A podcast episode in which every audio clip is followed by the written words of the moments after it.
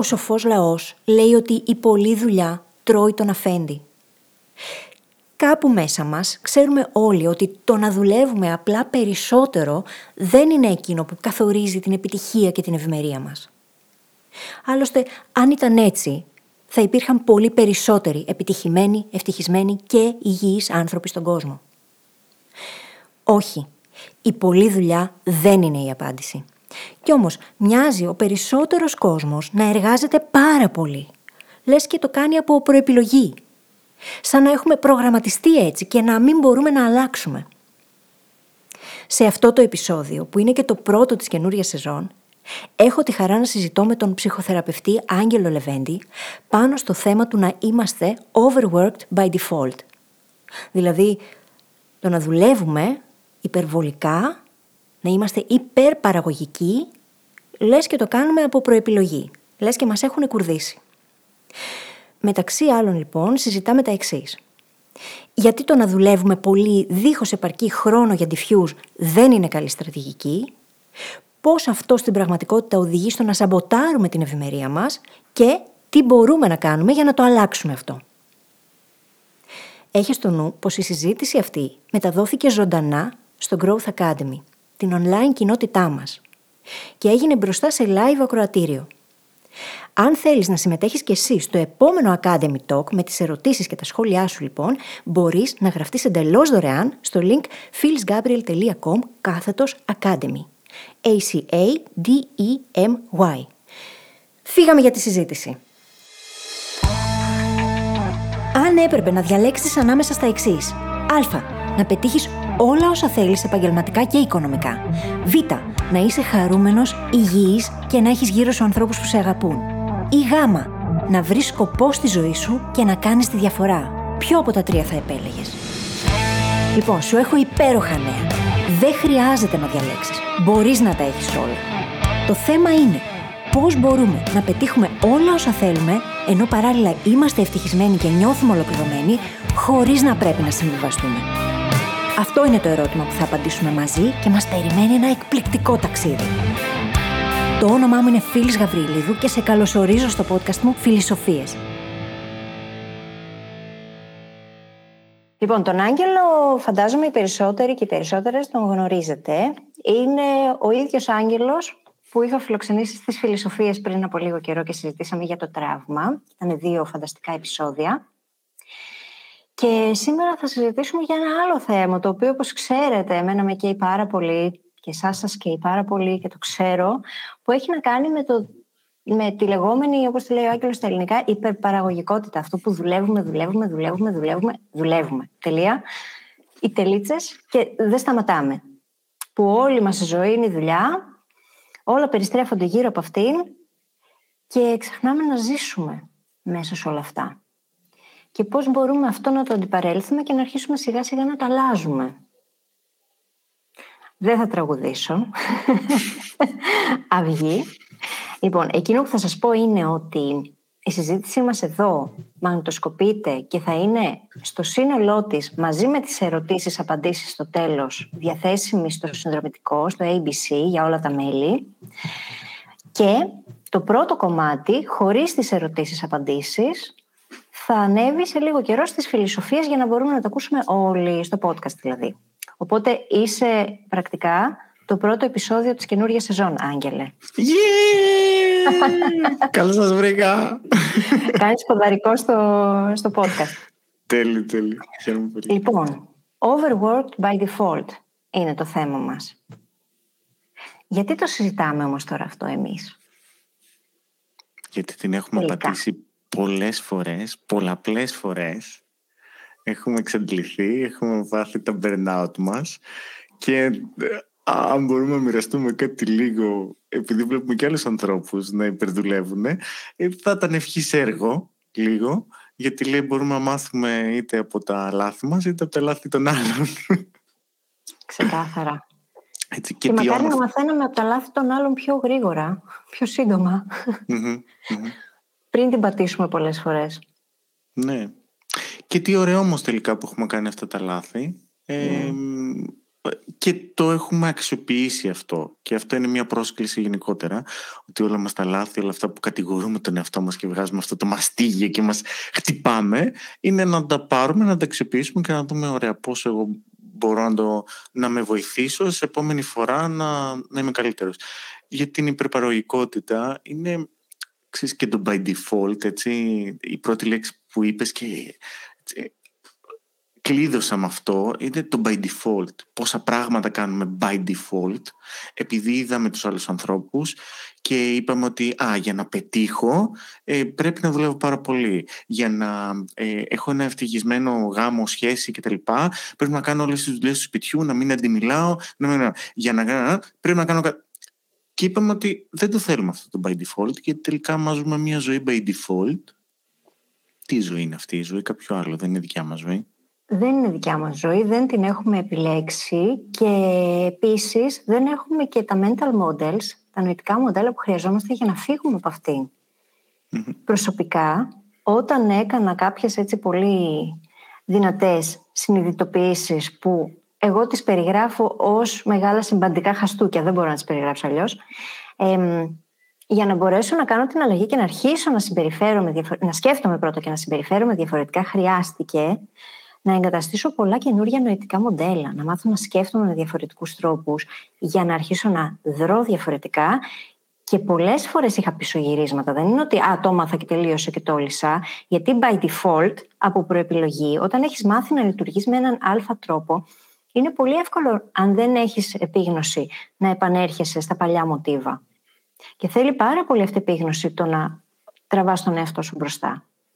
Ναι, γιατί τα παλιά μοντέλα είναι ασφαλή. Νιώθουμε εκεί τη βόλεψή μας και μέχρι να κάνουμε τον νέο τρόπο ασφαλή, να, να, ξέρουμε ότι είναι κάτι ασφαλές, δυσκολευόμαστε και γι' αυτό πίσω γυρίζουμε. Δηλαδή και για, και για μας και για όσους το ακούνε ε, και το βλέπουμε, ε, ε, που κάνουν αυτά τα πισωγυρίσματα, το, κάνετε, το κάνουμε για την ασφάλειά μας. Δεν είμαστε mm. τρελοί το πισωγύρισμα γίνεται για την ασφάλειά μας. Το θέμα είναι αυτό, να μας πείσουμε, να, μας, να, να, να το χτίσουμε τόσο πολύ όλο αυτό, ώστε να καταλάβουμε ότι και το νέο είναι πιο ασφαλές και πιο υγιές και πιο ξεκούραστο και πιο ανάλαφρο και πιο, και πιο ήρεμο.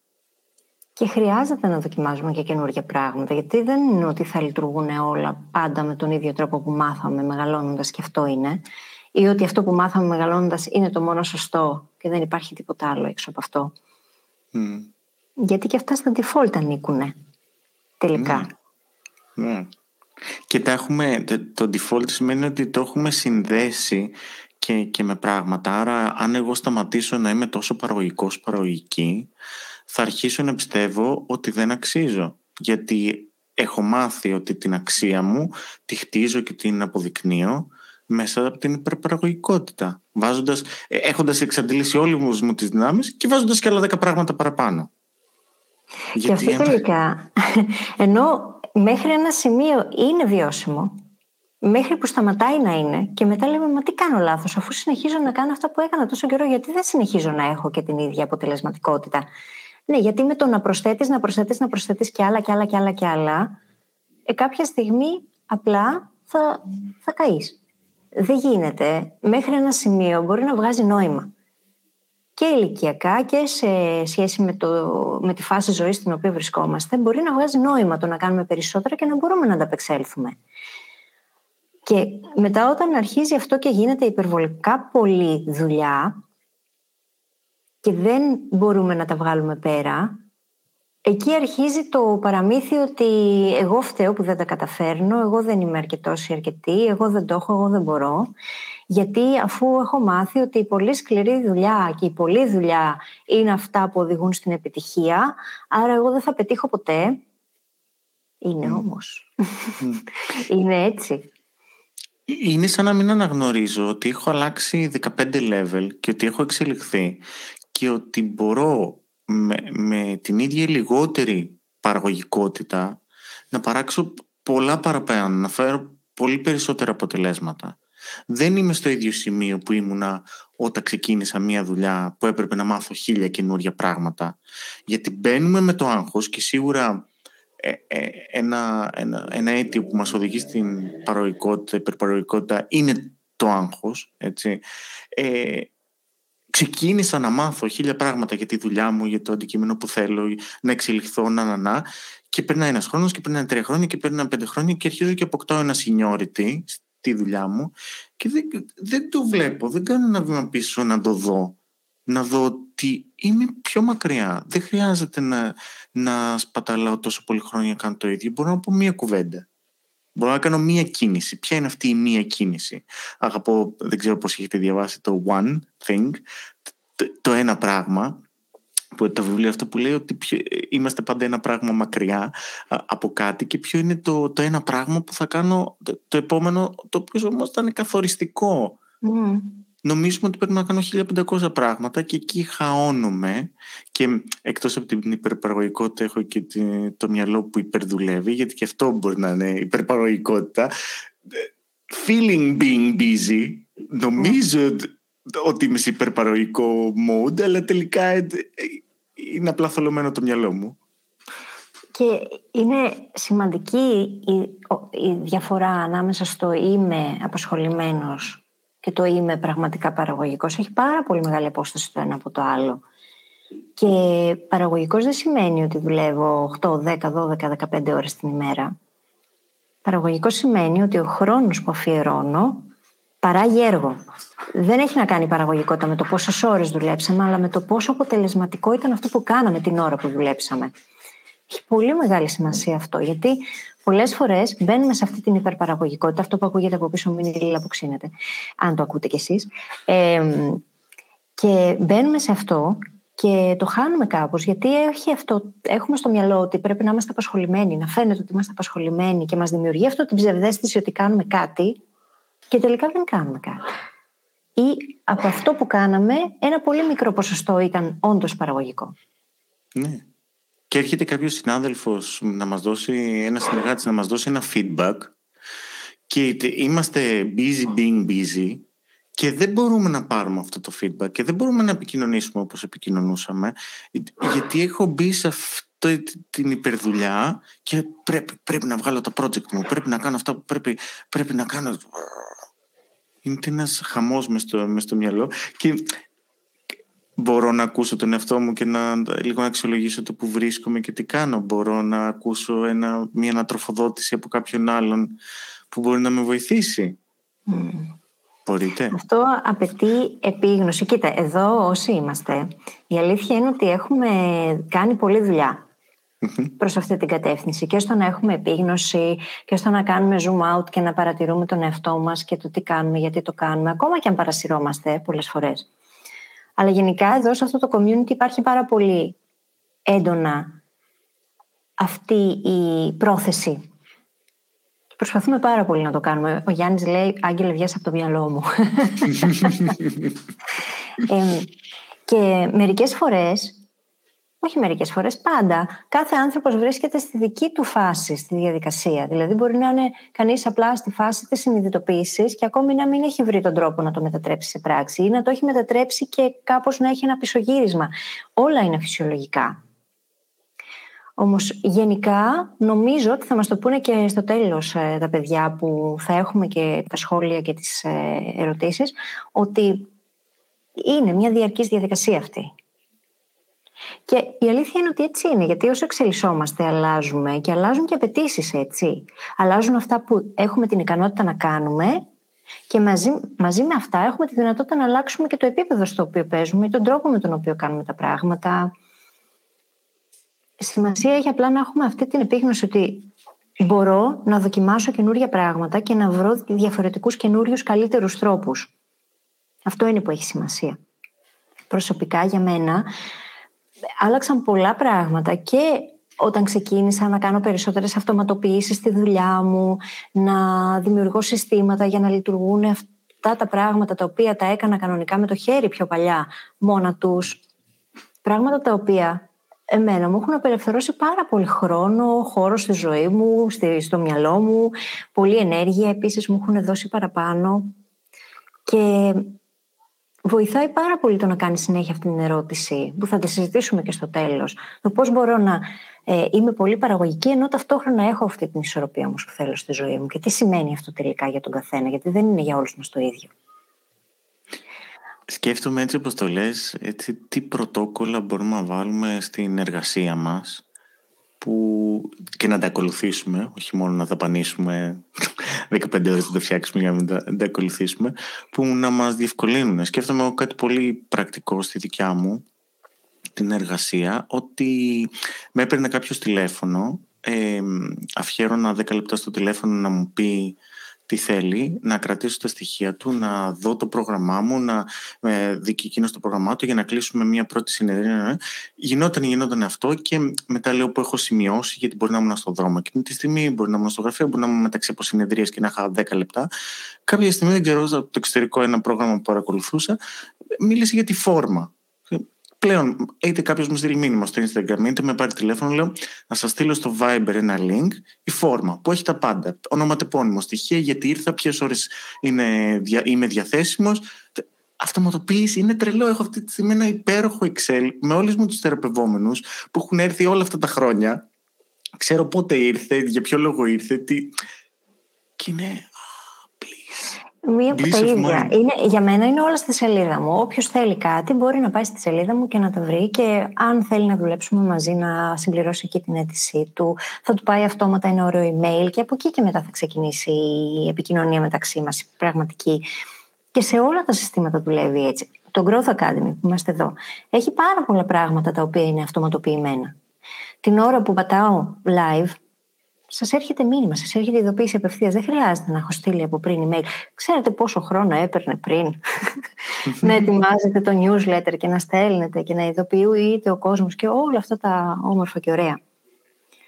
Και δεν είναι μόνο αυτά όμως. Μπορούμε να αυτοματοποιήσουμε πολλά πράγματα στη ζωή μας. Υπάρχουν δεξιότητες τις οποίες μπορούμε να τις καλλιεργήσουμε και να μας γλιτώσουν πάρα πολύ χρόνο. Ένα παράδειγμα το αναφέραμε νωρίτερα πριν συνδεθούμε live με τον Άγγελο είναι το Excel που είναι πάρα πολύ βασικό κομμάτι της καθημερινότητάς μας για πολλούς από εμάς και πολλές από εμάς και υπάρχουν πολλοί άνθρωποι που δεν το χρησιμοποιούν. Για να μην συζητήσω για το chat GPT τώρα και σας κάψω όλους, για το πόσα πράγματα μπορεί να διευκολύνει στις ζωές μας ε, η τεχνολογία.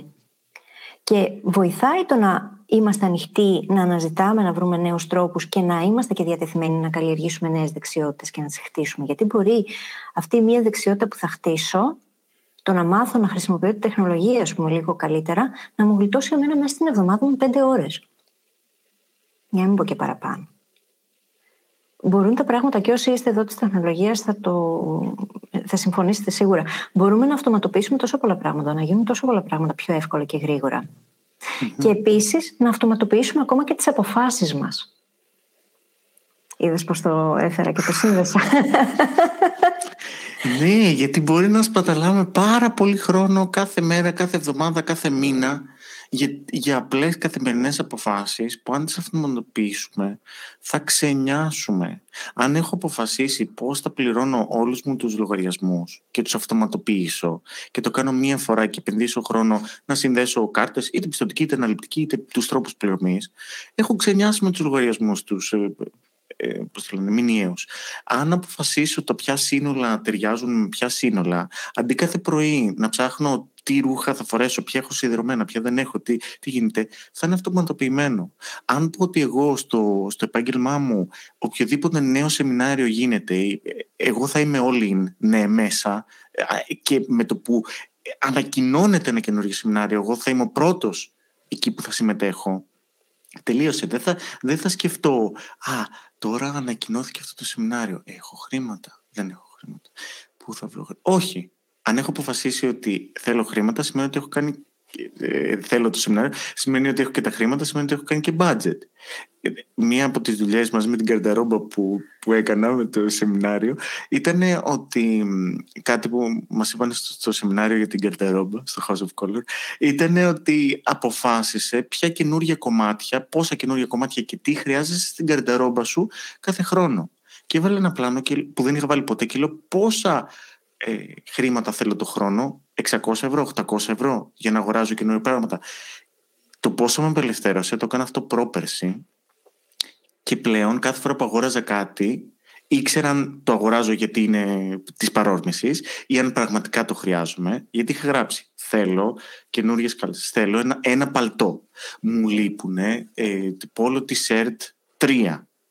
Άρα όταν πήγαινα και τα αγόραζα και τα τρία και έδινα όσα λεφτά έδινα, δεν στεναχωριόμουν, δεν με πίεζε, δεν, δεν υπερδούλευε το μυαλό μου τόσο πολύ.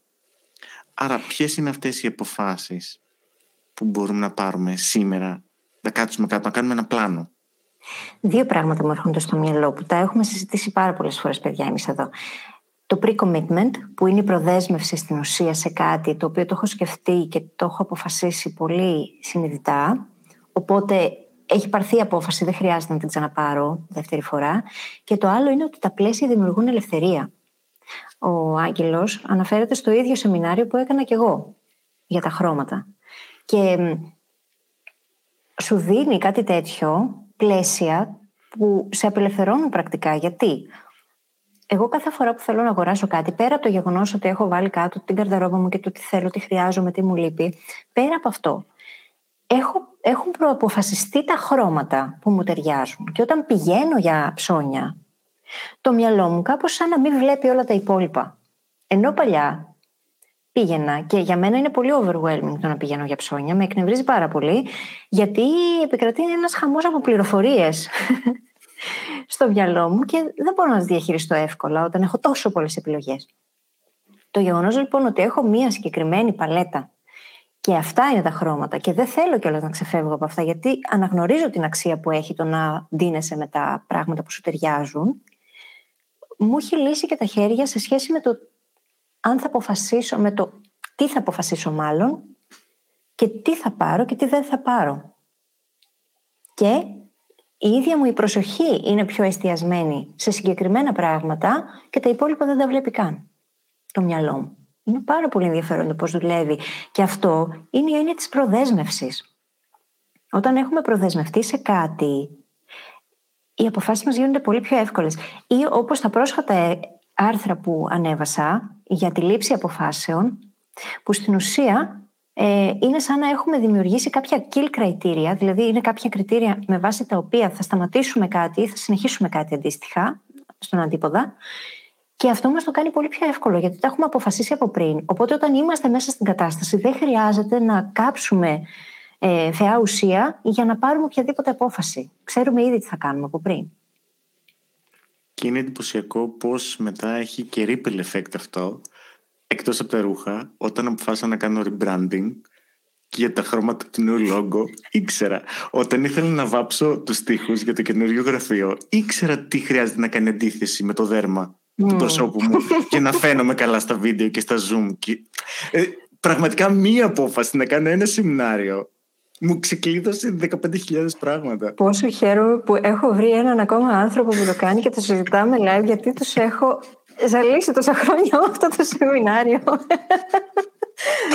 Εδώ τα παιδιά το έχουν ακούσει πάρα πολλές φορές αυτό το πράγμα από μένα και η αλήθεια είναι ότι είναι απελευθερωτικό. Και όπως είναι οτιδήποτε αντίστοιχης ε, κατηγορίας, έτσι.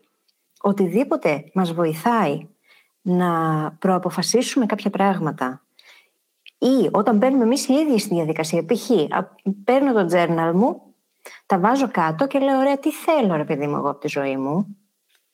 Σε ποια πράγματα λέω ναι και ποια είναι για μένα αδιαπραγμάτευτα όχι. Όταν τα έχεις αποφασίσει αυτά τα πράγματα, π.χ. θέλω να ξεκινήσω μια καινούργια σχέση και ξεκινάω dating. Τι είναι αδιαπραγμάτευτο; Πόσο χρόνο δεν έχουμε χάσει επειδή κάνουμε παζάρια με τον εαυτό μας και με τους άλλους για το τι δεχόμαστε και τι όχι και για τα ίδια μας τα όρια; Ενώ και τα όρια μας κανονικά είναι μία προδέσμευση την οποία καλούμαστε να τηρούμε. Όμως αν δεν είναι ξεκάθαρα και δεν τα έχουμε προαποφασίσει, σε τι έχουμε δεσμευτεί; Γιατί όρια, το λέμε όρια, όρια είναι ορίζω. Τι ορίζω, τον εαυτό μου. Τα όρια δεν έχουν να κάνουν με τους άλλους. Τα όρια έχουν να κάνουν με εμάς ορίζω για μένα τι είναι σημαντικό, τι αξίζει, τι θέλω στη ζωή μου και αυτό διαμορφώνει το πόσο μεγάλο είναι το πλέγμα, η ασπίδα, το πόσο κοντά ή μακριά είναι τα όρια μου σε κάθε διαφορετικό αντικείμενο, στο dating, στη δουλειά. Ε, αξίες όπως ο σεβασμός, η αξιοπρέπεια κτλ. κτλ. Αν το έχω αποφασίσει και είμαι σίγουρος γι' αυτό, δεν θα το επιτρέψω στη δουλειά μου να συμβεί. Να με καταπατήσουν, να, να, ή θα είναι πολύ συνειδητή η απόφαση ότι δεν έχω να φάω και άρα πρέπει να μείνω σε αυτή τη δουλειά, αλλά έχω ετοιμάσει το exit plan μου, γιατί εγώ τέτοια πράγματα δεν τα δέχομαι και δεν θα μείνω εδώ για 13 χρόνια ακόμα. Mm, ναι. Ξέρεις τι θέλω να κάνουμε; Να παίξουμε λίγο ένα παιχνίδι ρόλων. ε, ας πούμε ότι έρχομαι εγώ ως θεραπευόμενη, η οποία είναι σε αυτό το mood, το mode μάλλον, της υπερπαραγωγικότητας που δουλεύει σαν τρελή όλη μέρα και όλη νύχτα και όλη την ώρα σκέφτεται δουλειά, δουλειά, δουλειά, δουλειά και δεν υπάρχει τίποτα άλλο. Έχει παραμελήσει, έχω παραμελήσει όλη μου την υπόλοιπη ζωή. Δεν έχω ζωή Και έρχομαι σε σένα και σου λέω, Άγγελε, μου πηγαίνουν όλα χάλια. Τίποτα δεν πάει καλά στη ζωή μου. Είμαι μονίμως κουρασμένη, δεν κοιμάμαι καλά, δεν έχω σχέση, δεν έχω φίλους, δεν έχω ζωή κάνουμε, ποιο, ποιο είναι το σενάριο, πώς το διαχειρίζεσαι για να βοηθήσεις ένα τέτοιο άτομο; Mm, θα σε ρώταγα αρχικά πώς αισθάνεσαι με αυτό. Με όλα αυτά που μου περιγράφεις και τώρα ας πούμε, που τα λεκτικοποιείς, πώς αισθάνεσαι; Θα πάω μερικά χρόνια πίσω και θα απαντήσω ως φίλης λίγα χρόνια νωρίτερα. Αισθάνομαι θλίψη, στεναχώρια και απογοήτευση. Mm-hmm. Σε ρωτήσω κάτι. Τι καλό σου κάνουν όλα αυτά; Δεν μπορώ να σκεφτώ κάποιο καλό που να μου κάνουν όλα αυτά. Μπορώ να σου πω πολλά πράγματα που δεν μου κάνουν καλό. Στα οποία δεν μου κάνουν καλό. Ότι δεν κοιμάμαι, ότι έχω μονίμως άγχος. Μονίμως άγχος όμως. Άγχος για τη δουλειά, άγχος... Για τη δουλειά, για... Είναι σαν να, να, να ζω μόνιμα μέσα σε ένα μαύρο σύννεφο ή ένα γκρι σκοτεινό σύννεφο. Μας χάσανε. Μας χάσατε ή είμαστε ακόμα μαζί σας; Εσείς για να είστε μαζί μας και να γράφετε στο chat, μάλλον είμαστε και εμείς μαζί σας. Ωραία, επανήλθε. Είναι λοιπόν σαν να ζω μόνιμα μέσα σε ένα σκούρο μαύρο σύννεφο. Και κάπως αυτό δεν μου επιτρέπει ούτε να σκέφτομαι καθαρά, αλλά νιώθω ότι δεν έχω άλλη επιλογή. Δεν νομίζω ότι μου προσφέρει κάτι. Αν όμως το ακούω αυτό, αν όμως σκάψεις λίγο από κάτω και δεις τι καλό μπορεί να σου κάνει, τι μπορεί να αποφεύγεις. Δηλαδή, ζώντας αυτό το σκούρο σύννεφο, ζώντας συνέχεια σε όλο αυτό, τι, από τι ξεφεύγεις, από τι αποφεύγεις; Τι αποφεύγω, ε; Καταλαβαίνετε ότι παίζουμε τώρα. λοιπόν, αυτό που αποφεύγω είναι, να σου πω την αλήθεια μου, φοβάμαι πάρα πολύ να σταματήσω να το κάνω αυτό. Γιατί αν σταματήσω να το κάνω αυτό, μετά τι θα μου έχει μείνει; Δεν ξέρω πώς να ζήσω χωρίς να είναι όλη μου η ζωή η δουλειά. Και τώρα που σε ακούς να το λες αυτό. Έχω ακουθεί περισσότερο. Γιατί πώς θα το κάνω τώρα όλο αυτό; πώς θα αλλάζεις μετά; Και είναι πολύ ωραία ερώτηση και καταλαβαίνω ότι η αγωνία είναι να πάμε στο πώς και να βρούμε τους τρόπους. Ταυτόχρονα είναι σημαντικό να μείνουμε σε αυτή τη συνειδητοποίηση ότι όλο αυτό που αισθάνεσαι, το ότι είσαι μες στο μαύρο σύννεφο κτλ. Πρακτικά δεν σε αφήνει να δεις τι υπάρχει από κάτω και να δεις ποια είναι η αξία σου και αν αξίζω χωρίς να δουλεύω και ίσως θα έχει νόημα να διερευνήσουμε αυτό και όχι πώς δεν θα Αν αξίζω χωρίς να δουλεύω αυτό νομίζω είναι μια καλή ερώτηση για το journal για όλους μας αξίζω χωρίς να δουλεύω. Γιατί τι έχουμε μάθει; Από το σχολείο ακόμα. Γιατί παρεπιπτόντως το άρθρο που ετοιμάζω τώρα έχει να κάνει με τη μάθηση και το πώς να χτίσουμε στην ουσία την ίδια τη δεξιότητα του να μαθαίνουμε αποτελεσματικά. Και μπήκα σε μια διαδικασία λίγο να σκεφτώ τα σχολικά μας χρόνια και τα ακαδημαϊκά και το τι μαθαίνουμε από εκεί. όταν μαθαίνεις συνέχεια ότι χρειάζεται κάτι να κάνεις για να σου δώσουν ένα βαθμό ή για να κερδίσεις κάποιο βραβείο ή δεν ξέρω και εγώ τι, την προσοχή των άλλων, την εκτίμησή τους, τον μπράβο τους, κάπως είναι σαν να εκπαιδευόμαστε σαν το σκυλί του Παυλόφ. Mm-hmm. Κάνεις κάτι και σου δίνω κάτι. Και μετά, άμα δεν κάνω τίποτα, άμα απλώς, τίποτα.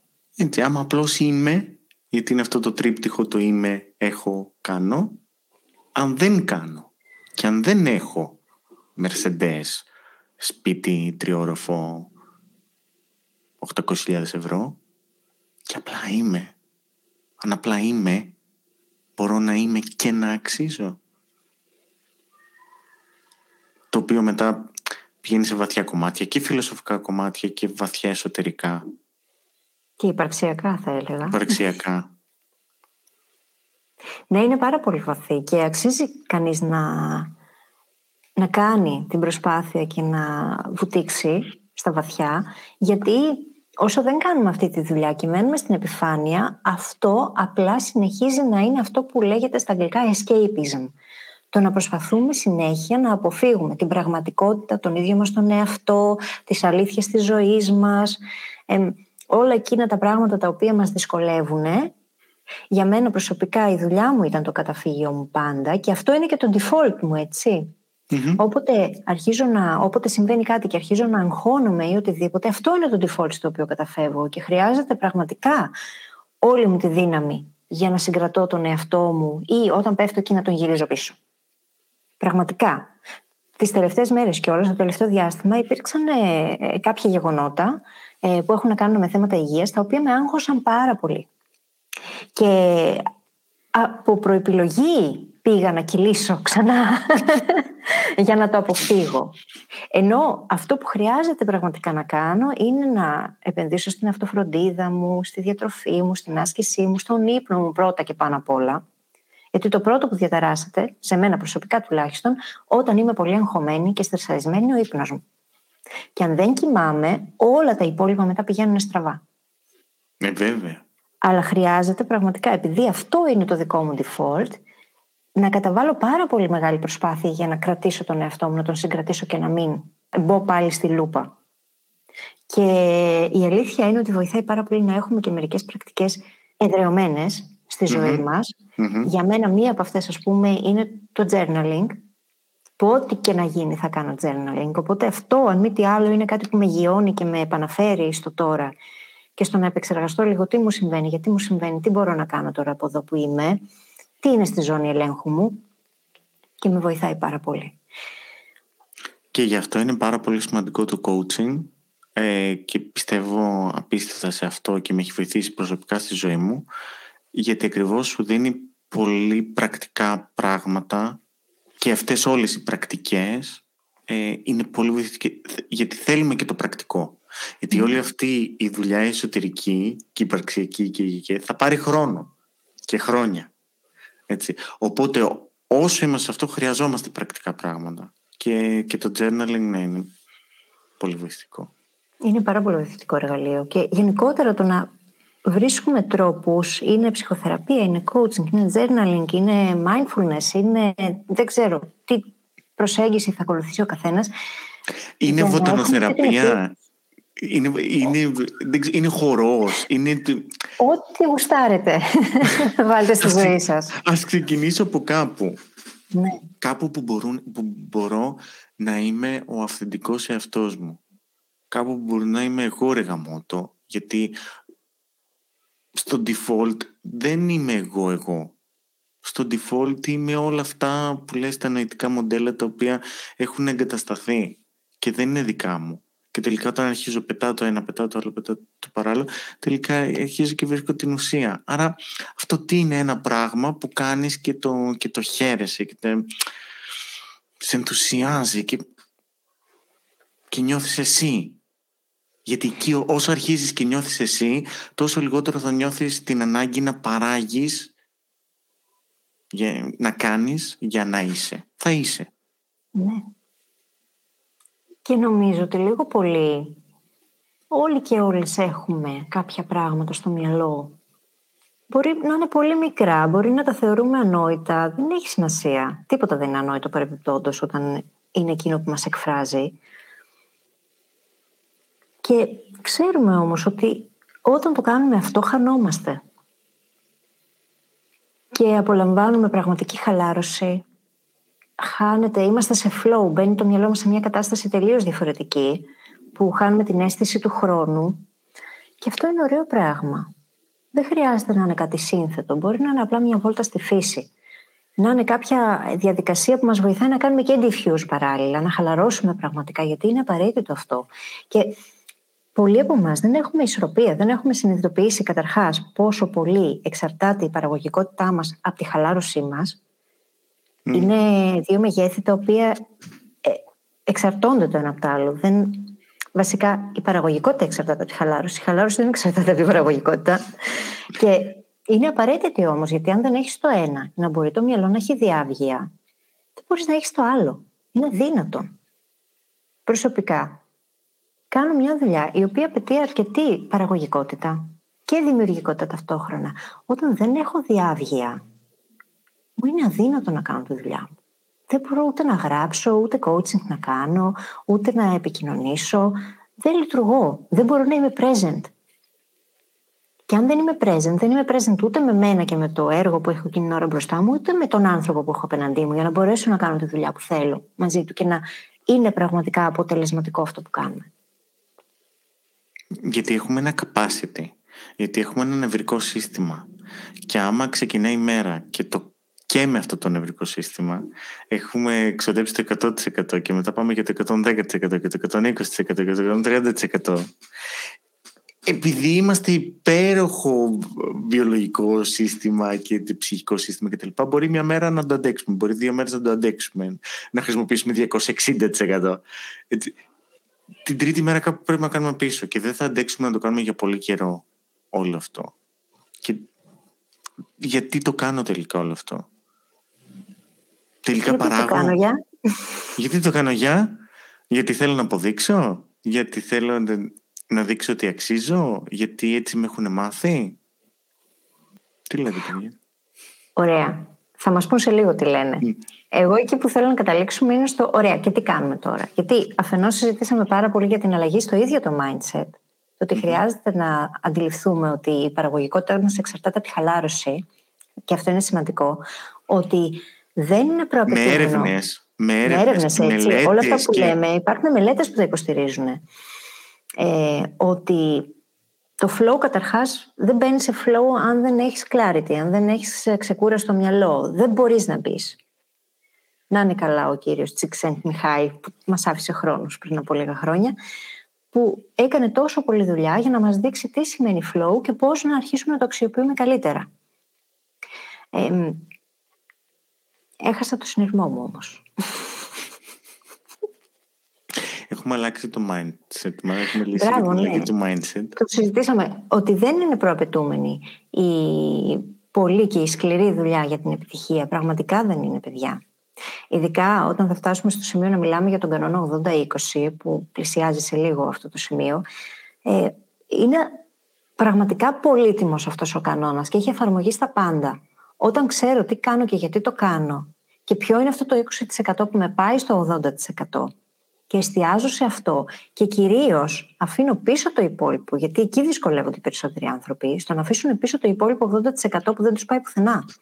Αυτό είναι το μεγαλύτερο πρόβλημα. Δεν είναι το να βρω το 20% και να εστιάσω. Είναι και το να σταματήσω να κάνω το υπόλοιπο 80%. Το οποίο δεν φέρνει τελικά και πολλά αποτελέσματα. Και τι νόημα έχει.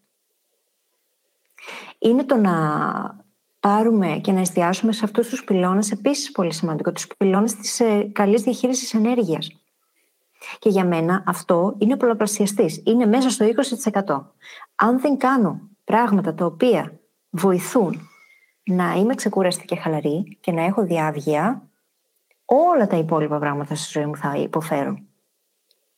Εγώ προσωπικά, αν δεν κοιμάμαι καλά το βράδυ και το αντιμετωπίζω αυτό το πρόβλημα, και όταν ξέρω ότι θα συμβεί κάτι τέτοιο, παίρνω το συμπλήρωμά μου για να βοηθήσω τον οργανισμό μου. Γιατί ξέρω ότι όταν είμαι αγχωμένη δεν κοιμάμαι καλά. Ο οργανισμός μου δεν μπορεί να κοιμηθεί.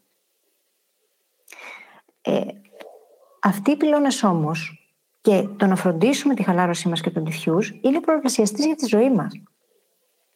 Πώς να το κάνουμε; Είναι πάρα πολύ σημαντικό να αξιολογήσουμε το τι συμβαίνει αυτή τη στιγμή στη ζωή μας και να βάλουμε κάποιες προτεραιότητες.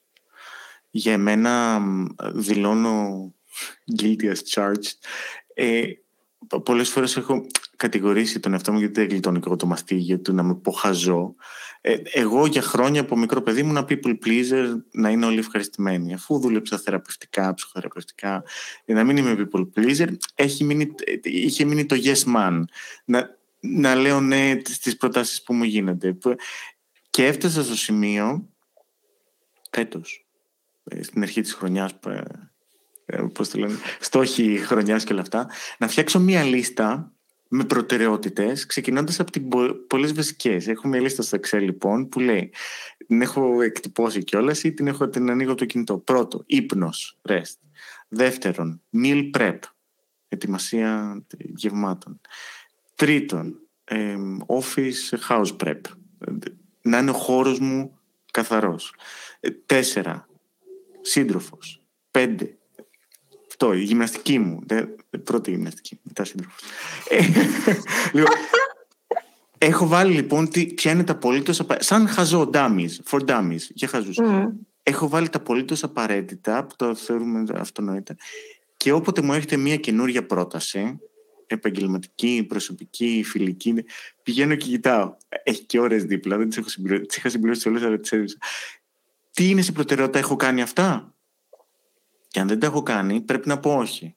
Από τότε έχω πει κι άλλα ναι, αλλά το δουλεύω ακόμα. Είναι διαδικασία ρε αυτό. Είναι διαδικασία. βοηθάει αλλά πάρα πολύ. Χρειάζεται όμως να πάρω τα απολύτως βασικά και να φτιάξω αυτή τη λίστα προτεραιοτήτων, να αξιολογήσω λίγο το τι, τι είναι σημαντικό για μένα, τι θέλω, πώς το θέλω, να και μια το είπες αυτό, δεν το είχα στο πρόγραμμα, αλλά να το πούμε και αυτό ότι πολλές φορές πάμε και ψάχνουμε για να ζητούμε και άλλες λύσεις, απαντήσεις ε, και το αμέσως επόμενο καλύτερο και τι θα πει, ε, τι έχει πει αυτός και τι έχει πει ο άλλος, ενώ ξέρουμε τι χρειάζεται να κάνουμε για να είμαστε καλά.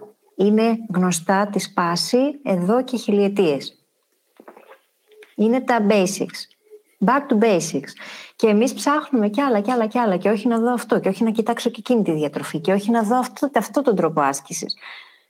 Είναι πολύ βασικά εκείνα τα πράγματα τα οποία μας κάνουν καλά, καλό και οδηγούν στο να έχουμε υψηλά επίπεδα ενέργειας, καλή διάθεση και να είμαστε σε θέση να διαχειριστούμε οτιδήποτε και αν εμφανιστεί μπροστά μας στη ζωή.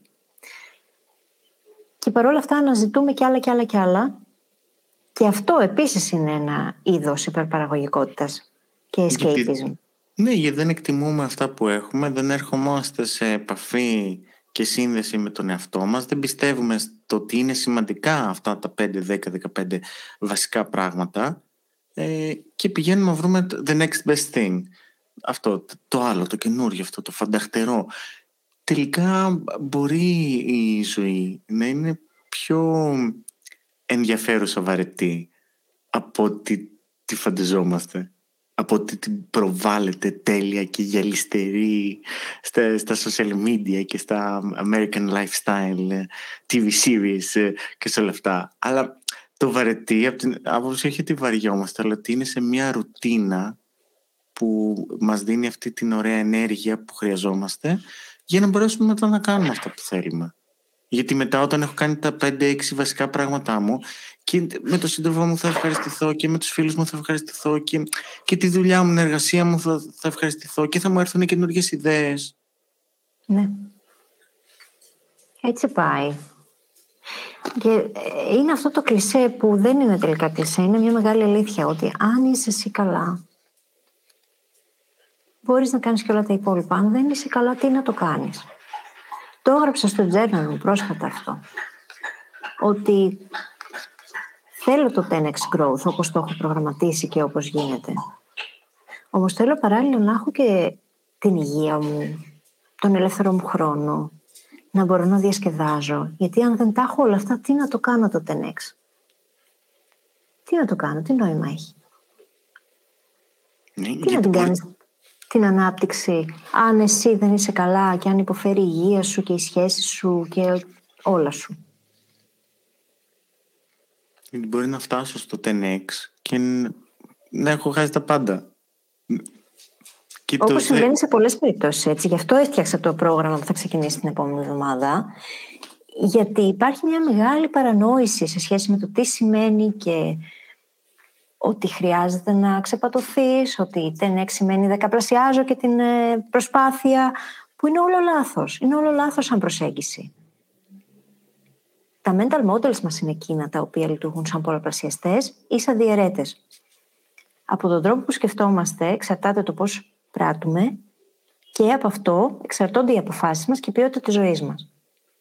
Όσο καλύτερα λοιπόν μάθουμε να σκεφτόμαστε και όσο καλύτερη ποιότητα σκέψης έχουμε, τόσο αλλάζει και η ποιότητα ζωής. Και ο στόχος είναι να απλοποιούμε πάντα, να μπορούμε να έχουμε το χρόνο για να φροντίζουμε τον εαυτό μας, τις σχέσεις μας, όλα μας και να μπορούμε να κάνουμε και τα υπόλοιπα πράξη. Ναι. Κάθομαι σε κοιτάω γιατί τον ονειρεύομαι αυτό. Μου, φέρνει μια γαλήνη αυτή η σκέψη. Είναι γαλήνη αυτή η σκέψη. Είναι η ίδια η γαλήνη. Είναι αυτή η σκέψη. Ξέρεις τι, είναι υπέροχο πράγμα. Και θυμάμαι πώς δούλευα πριν από τρία-τέσσερα χρόνια και βλέπω, συγκρίνω με το πώς εργάζομαι τώρα και πόσο έχουν αλλάξει τα πράγματα και χαίρομαι πραγματικά πάρα πολύ. Γιατί τότε όταν, την πρώτη φορά που είπα φωναχτά, παιδιά υπάρχει καλύτερος τρόπος και θα τον βρω, εγώ θα αρρωστήσω αν συνεχίσω να ζω έτσι. Και πραγματικά το πιστεύω, ξέρω ότι θα... Ε, και σε πολλά σημεία δεν το έχω κάνει με τον ιδανικό τρόπο και είχα πισωγυρίσματα. Γιατί χρειάστηκε να δοκιμάζω πράγματα, να έχω πισωγύρισμα, να δοκιμάζω κάτι άλλο, να βλέπω τι δουλεύει, τι δεν δουλεύει. Παρ' όλα αυτά, στο σημείο που έχω βρεθεί τώρα, το σημείο μάλλον στο οποίο έχω βρεθεί τώρα δεν θα το αντάλλαζα με τίποτα με εκείνη την περίοδο που ήμουν μονίμως μες στο άγχος και το στρες. Και δεν υπήρχε πουθενά κανένα diffuse. Και αυτό που με στεναχωρεί είναι ότι πολλοί άνθρωποι είναι μέσα σε αυτό το φαύλο κύκλο και δεν ξέρουν καν, δεν έχουν κάνει τη συνειδητοποίηση ότι υπάρχει κι άλλος τρόπος, ότι γίνεται κι αλλιώς. Και είναι θέμα συνειδητότητας σε όλο αυτό. Γιατί είναι πολύ διαφορετικό να είμαι υπερπαραγωγικός by default και να μην το συνειδητοποιώ και να μην κάνω diffuse, να, να μην κάνω τίποτα. Και είναι πολύ διαφορετικό, πολύ συνειδητά να ξέρω ότι για έναν ένα συγκεκριμένο χρονικό διάστημα, γιατί κάτι χτίζω, είτε είμαι ελεύθερος επαγγελματίας και χτίζω κάτι, ένα νέο project, είτε είμαι ε, εργαζόμενος υπάλληλος, αλλά έχω ένα side project το οποίο θέλω να αναπτυχθεί. Είναι πολύ διαφορετικό να ξέρω γιατί το κάνω, τι κάνω. Και εκεί είναι που μπορώ να πω και στον εαυτό μου και τους γύρω, στους γύρω μου ε, φιλενάδα, φίλε, ε, γονείς, ε, σύντροφε για τους επόμενους τρεις με έξι μήνες δεν θα έχω Σαββατοκύριακο δεν θα έχω ξεκούραση γιατί χτίζω κάτι καινούριο για μένα. Άρα και θα εκεί πάλι θα διαφωνήσω λίγο. Γιατί να εκεί πάλι χρειάζεται να έχουμε φροντίσει να έχουμε ενσωματωμένο χρόνο για diffuse. Δεν γίνεται να δουλεύει σε ρί και να μην ξεκουράζεσαι, να μην έχεις χώρο και χρόνο για σένα και τη σχέση σου καθόλου. Ναι, να χτίσω, αλλά είναι πολύ το διάστημα για να πεις ότι θα κάνω μόνο αυτό και θα απορροφήσει όλη μου την ενέργεια και ας πω ότι έξι μήνες μετά θα είμαι χαλαρή και δεν θα κάνω τίποτα απολύτως. Γιατί παρά είναι μεγάλο το διάστημα και η πίεση. Γίνεται. Είναι αναλόγως... Γίνεται, μπορεί να έχει κόστος, μπορεί και να μην έχει κόστος. Ενώ, σκέφτομαι εμένα, ότι εγώ εργαζόμουν σε ΜΚΟ, έτσι, τα πρωινά και τα βράδια χορεύτρια. Λοιπόν, ε, και τα απόγευμα προσπαθούσα να κτίσω το γραφείο μου. Έτσι, και είχα πει ότι θα, θα φτάσω το γραφείο σε ένα σημείο που να, να μην ανησυχώ αν κάποιος ακυρώσει ραντεβού. Δεν θέλω το εισόδημά μου να, να είναι τσίμα τσίμα και να τρελαίνομαι. Θέλω να το κάνω ωραία το κομμάτι το θεραπευτικό. Οπότε δούλευα και το πρωί και το απόγευμα. Έκανα και ένα μεταπτυχιακό. Είχε και σχέση. Ε, ήτανε ένας χρόνος αρκετά πιεστικός. Δεν είναι ότι δεν κουραζόμουν και δεν έκανα diffuse, αλλά ήταν πολύ συνειδητή η στόχη μου. Τώρα που το ξαναλέω και το συνειδητοποιώ, δεν θα έβαζα το μεταπτυχιακό και το μεταπτυχιακό. Αλλά παιδιά, ήθελα να αποδείξω πράγματα εγώ σε αυτόν τον κόσμο, ότι μπορώ να τα καταφέρω. Μάλιστα. Τα κατάφερες; ναι, ναι. Εξαιρετικά. Ξέρεις τι, παίζει ρόλο κιόλας το να υπάρχει και ένα deadline σε αυτό. Γιατί αν δεν υπάρχει, να έχεις κάνει αυτή τη συμφωνία με τον εαυτό σου, ότι ξέρεις κάτι, εγώ μέχρι τις 12, 12 του 24 θα κάνω αυτό. Θα με φροντίζω όμως ταυτόχρονα και λίγο. Δεν θα με αφήσω έτσι, του πεταματού. Και ο στόχος είναι αυτός και από εκεί και μετά, πολύ συνειδητά θα επιλέξω ότι θα έχω ένα διάστημα που θα είναι απόλυτη ξεκούραση. Γιατί χρειάζεται, είναι απαραίτητο. Και τι σημαίνει ξεκούραση; Και να τι πούμε σε αυτό το σημείο. Δεν είναι το ατελείωτο scrolling, δεν είναι τις σειρές που ξέρω η κοινότητά σου δεν τα κάνει αυτά. Τα κάνουμε, όλοι τα κάνουμε, γιατί είναι διασκέδαση. Αλλά... Αποφεύγω τον εαυτό μου μήπως ξανά κάνοντας τα αυτά. Γιατί το, το diffuse, η χαλάρωση, έχει να κάνει με το να ξανασυνδεθώ με μένα, με τα θέλω μου, με τις ανάγκες μου, με το σώμα μου, με τον παλμό μου, της καρδιάς, με την αναπνοή μου. Και τελικά όταν μπαίνω σε μια άλλη δραστηριότητα, ξαναφεύγω, είναι το escapism, έτσι, και πάλι. Ε, άρα, να κάνω και αυτό, και εγώ το κάνω, έτσι. Netflix, binge viewing, super. Ε, Μα έχεις και καλές σειρές, δεν μπορείς ε. να μην το κάνεις. Έτσι. Ταυτόχρονα όμως και τι μπορώ να κάνω, το journaling και το περπάτημα στη, στη φύση και μια ωραία κουβέντα και συνομιλία. Είναι να πάω να χορέψω, είναι να κάνω μια δημιουργική δραστηριότητα που θα βοηθήσει το μυαλό μου να χαλαρώσει πραγματικά, να χαθεί. Αυτό που λες ότι ζωγράφιζα μισή ώρα, μία ώρα και χάθηκα τελείως. Δεν είχα καν το μυαλό μου. Έφυγε τελείως από το μυαλό μου η δουλειά, ας πούμε, ή το οτιδήποτε. Mm-hmm. Εμένα με βοηθούν, ας πούμε, πολύ και οι βόλτες με τη Λίλα, με το σκύλο μου. όταν θυμηθώ να ράψω, ξεχνάω τον υπόλοιπο κόσμο. Δεν το θυμάμαι συχνά γιατί έχει διαδικασία. Γενικά, το να κάνουμε diffuse είναι υπέροχο πράγμα γιατί μας δίνει τη δυνατότητα να πάρουμε φόρα και να κάνουμε ακόμα περισσότερα πράγματα από εκείνο που μας ενδιαφέρουν. Και αυτό που είπες πολλές φορές και θέλω να το ξανατονίσουμε είναι το να κάνουμε πολύ συνειδητά μάλλον όχι να κάνουμε, να παίρνουμε πολύ συνειδητά τις αποφάσεις του τι κάνω, γιατί το κάνω, γιατί έχει σημασία για μένα και αυτό περνάει μέσα από τα φίλτρα του ποιες είναι οι πραγματικές μου ανάγκες, Ποιες είναι οι αξίες μου, το θέλω, αυτό είναι σημαντικό. Και μια άλλη ερώτηση που θεωρώ ότι είναι πολύ σημαντική είναι το πώς μπορώ να το πετύχω ή να πετύχω όλα αυτά που θέλω ενώ έχω ισορροπία. Γιατί αν δεν θέτουμε τέτοιες ερωτήσεις, δεν θα βρίσκουμε και τις ανάλογες απαντήσεις. Πώς μπορώ να το απλοποιήσω αυτό, Χρειάζεται να το κάνω όντως; Μία άσκηση που δίνω πολλές φορές είναι εκείνη με τον λευκό καμβά. Να πάρεις και να μηδενίσεις μάλλον να γράψεις όλα όσα κάνεις μέσα στη ζωή σου, την εβδομάδα, τη μέρα, το μήνα, την καθημερινότητα, όλα, να τα γράψεις σε ένα χαρτί. Όλα. Για να τα έχεις κάπου γραμμένα και να τα βλέπεις όλα μαζεμένα. Και αφού το κάνεις αυτό, να πάρεις ένα λευκό χαρτί και να αποφασίσεις.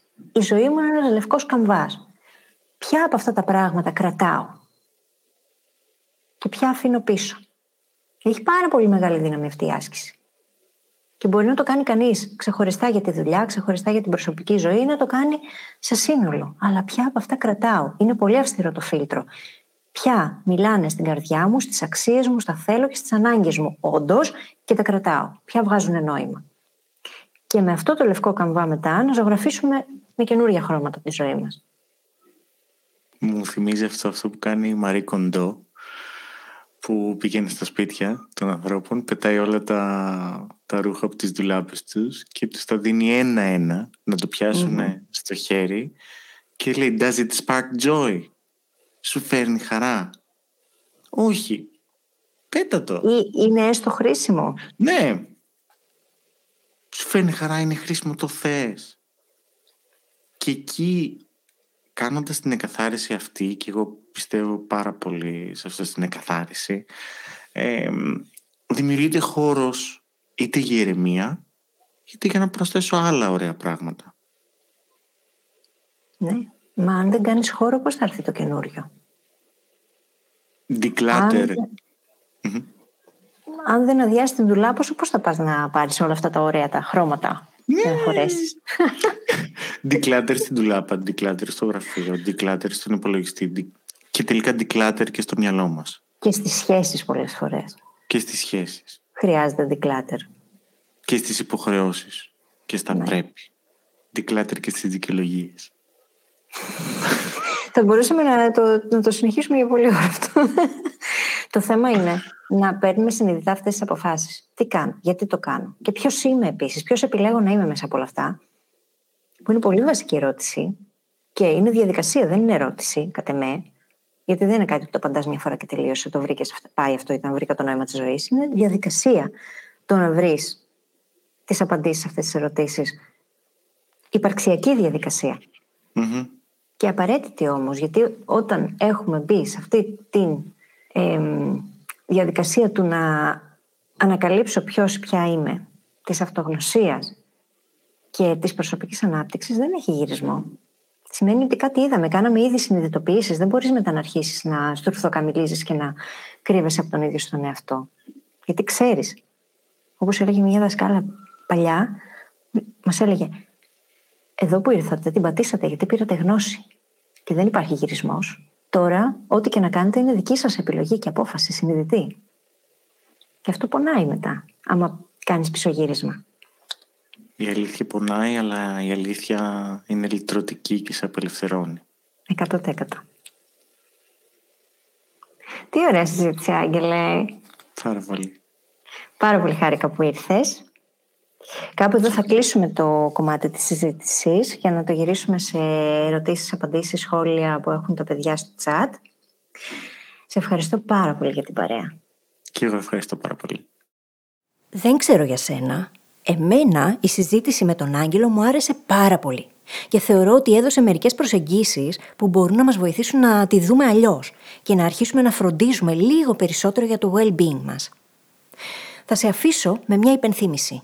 Γράψτε την, εκτύπωσέ την, αφισοκόλλησέ την, κάνε ό,τι χρειάζεται για να τη μετατρέψεις σε στάση ζωής. Αν δεν είσαι εσύ καλά, τίποτα από όσα θέλεις να κάνεις δεν έχει σημασία. Και δεν μπορείς να στηρίξεις κανέναν άλλον ουσιαστικά.